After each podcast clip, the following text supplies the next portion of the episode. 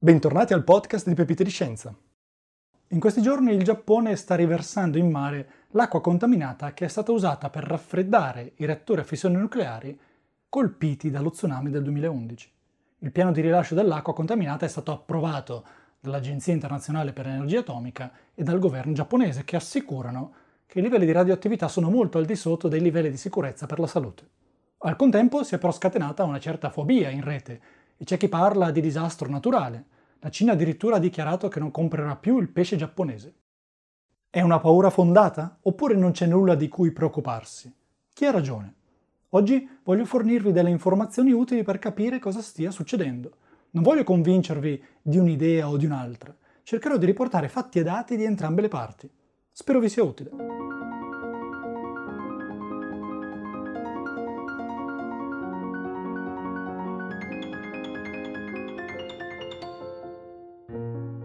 Tutto è cominciato l'11 marzo del 2011, quando un terremoto ha colpito la zona del Giappone in cui si trova la centrale a fissione nucleare di Fukushima.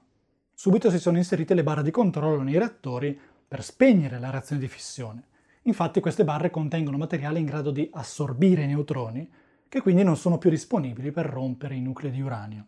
A un certo punto salta anche la corrente, quindi si attivano le pompe di raffreddamento a diesel, che pompano acqua per mantenere freddo il nocciolo dei reattori.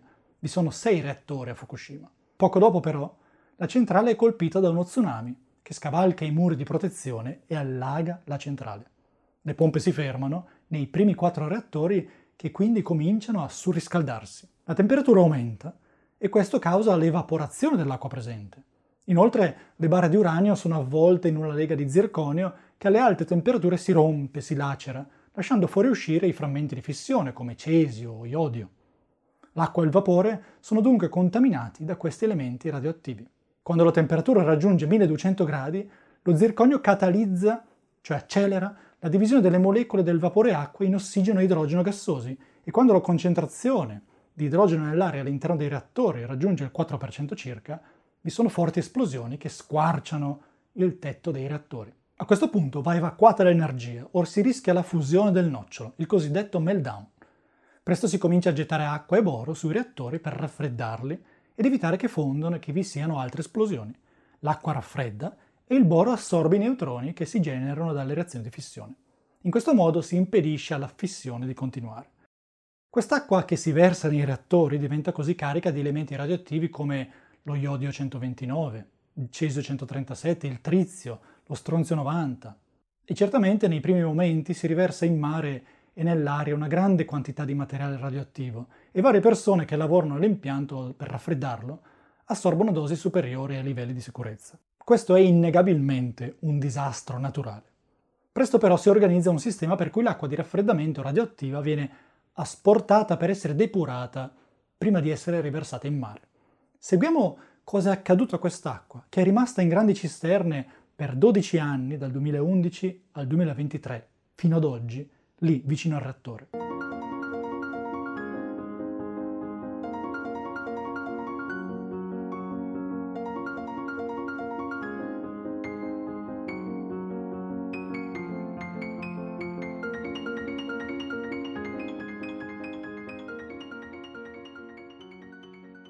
L'acqua, abbiamo detto, contiene elementi radioattivi come iodio, cesio, trizio.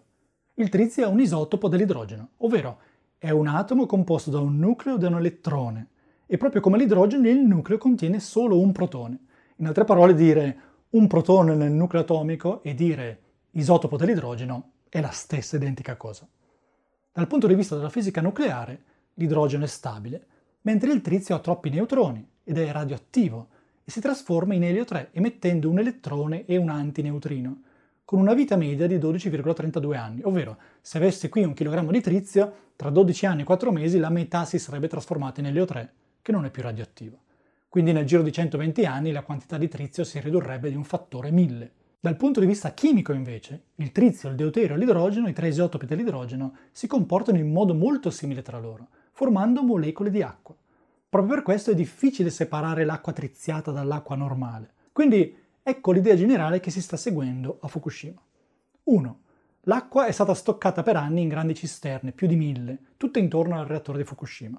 Vi sono 1,2 milioni di metri cubi di acqua stoccata al momento. 2.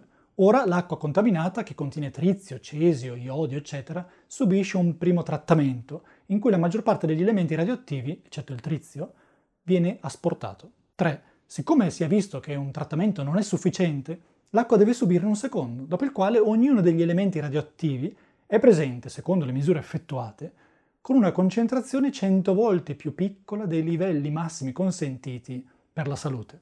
In altre parole, rimane solo il trizio radioattivo dopo il secondo trattamento di purificazione. 4. Quest'acqua viene poi diluita più di 100 volte con acqua di mare e si misura la quantità di trizio presente. Il livello finale di trizio del 24 agosto 2023, per esempio, era di 160 becquerel per litro. Un becquerel è un'unità di misura che vuol dire un decadimento radioattivo al secondo. Quindi 160 becquerel per litro vuol dire che se prendo un litro di quest'acqua Ogni secondo 160 nuclei di trizio si trasformano in elio 3, emettendo un elettrone e un antineutrino. Come confronto, l'Organizzazione Mondiale della Sanità ha definito che il limite massimo per l'acqua potabile è di 1500 becquerel per litro, quindi l'acqua a Fukushima contiene 10 volte meno trizio del limite per la salute umana. 5. Infine quest'acqua è riversata in mare dove si diluisce ulteriormente.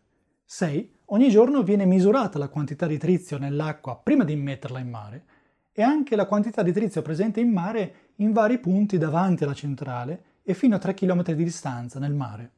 Finora tutte le misurazioni in mare indicano una quantità di trizio tra 4 e 10 becquerel per litro, simili ai valori che si trovano nell'acqua del rubinetto, che presenta circa 1 becquerel per litro. Perché il trizio è prodotto anche in natura, anche se in quantità molto piccole, anche se poi lo troviamo in piccolissime quantità perché si trasforma in elio 3 abbastanza rapidamente. Che succede se una persona entra in contatto con il trizio? Da una parte, se abbiamo del trizio a un metro da noi, per esempio, questo non è un problema perché esso emette elettroni con energia media che si fermano dopo aver attraversato 6 cm di aria. Se il trizio è a contatto con la pelle, già ci può irradiare, ma la radiazione non passa alla pelle, gli elettroni si fermano. È comunque un problema, veniamo irradiati. Se viene ingerito, invece, esso può provocare danni perché irradia da dentro il nostro corpo una volta ingerita dell'acqua con trizio, essa rimane nel corpo una o due settimane prima di essere espulsa perché segue il ciclo dell'acqua del nostro corpo. Quindi, da un lato, secondo le misure effettuate a Fukushima, l'acqua triziata prima di essere immessa in mare ha una concentrazione di trizio 10 volte più piccola di quella ammessa per l'acqua potabile dall'Organizzazione Mondiale della Sanità. Dall'altro, come evidenzia Greenpeace, solo una piccola quantità di acqua è stata finora trattata due volte, quindi la maggior parte di quei 1,2 milioni di metri cubi di acqua contaminata ancora contiene elementi come cesio 137, iodio 129, stronzio 90, eccetera, eccetera, sopra i livelli consentiti per la salute. Quindi Greenpeace giustamente solleva la questione seguente. Le autorità giapponesi hanno dichiarato che ogni anno tratteranno acqua contaminata ed emetteranno in mare al massimo 22.000 tera becquerel per anno, ovvero 22 milioni di miliardi di becquerel all'anno ma per ora non hanno dimostrato di poter far passare tutta quell'acqua per due volte nei depuratori. Sono preoccupati, a Greenpeace, che non vi siano i mezzi per farlo. Guardiamo questo evento dal punto di vista dell'intero pianeta. Nel mondo si riversa ogni anno una quantità di trizio negli oceani molto più alta di quella che si riverserà ogni anno a Fukushima. Questo trizio proviene da centrali nucleari a fissione operative, come quella di Darlington in Canada per esempio, o quella di Hongyan in Cina, oppure da impianti di trattamento del materiale nucleare esausto, come quello di La Hague in Francia. Si tratta di impianti che prendono le barre di uranio dei reattori dopo che sono state usate, materiale esausto si chiama, e separano gli elementi radioattivi di scarto per poi riciclare l'uranio rimasto. Per fornire dei numeri, la quantità annuale che viene riversata in mare ogni anno dalla centrale cinese di Hongyan è quattro volte più grande di quella che si riverserà in mare ogni anno a Fukushima. Quella riversata in mare ogni anno dalla centrale di Darlington in Canada è dieci volte più grande di Fukushima. Quella riversata in mare dall'impianto di trattamento del combustibile nucleare di La Hague in Francia è 500 volte più grande di Fukushima. E così via, per decine di reattori e impianti nel mondo. Ma solo ci si accanisce su Fukushima. Perché non si dice nulla su questi altri riversamenti? La risposta è perché tutti rispettano i limiti imposti per la sicurezza, per la salute. Perché la Cina bandisce solo il pesce giapponese ma compra pesce dalla Corea o dalla Russia, quando esse riversano in mare molta più acqua contaminata di Fukushima, quando la Cina stessa riversa più trizio in acqua di Fukushima. Alla domanda del 24 agosto 2023 il ministro degli esteri cinese non ha risposto. Greenpeace avverte però che le acque di Fukushima conterrebbero elementi radioattivi che non si trovano nelle acque di scarto delle centrali operative sparse per il mondo, proprio perché a Fukushima l'acqua è entrata a contatto diretto con il nocciolo del reattore e con il materiale fissile. Le autorità internazionali giapponesi invece assicurano che dopo i due filtri ognuno degli elementi radioattivi è presente nell'acqua in una concentrazione 100 volte più piccola del limite stabilito per la salute. Parliamo di cesio, iodio, eccetera, eccetera. Insomma, vi ho riportato diversi fatti, diverse fonti, diversi punti di vista su ciò che sta accadendo a Fukushima. Spero vi sia stato utile. In descrizione trovate anche dei link per approfondire.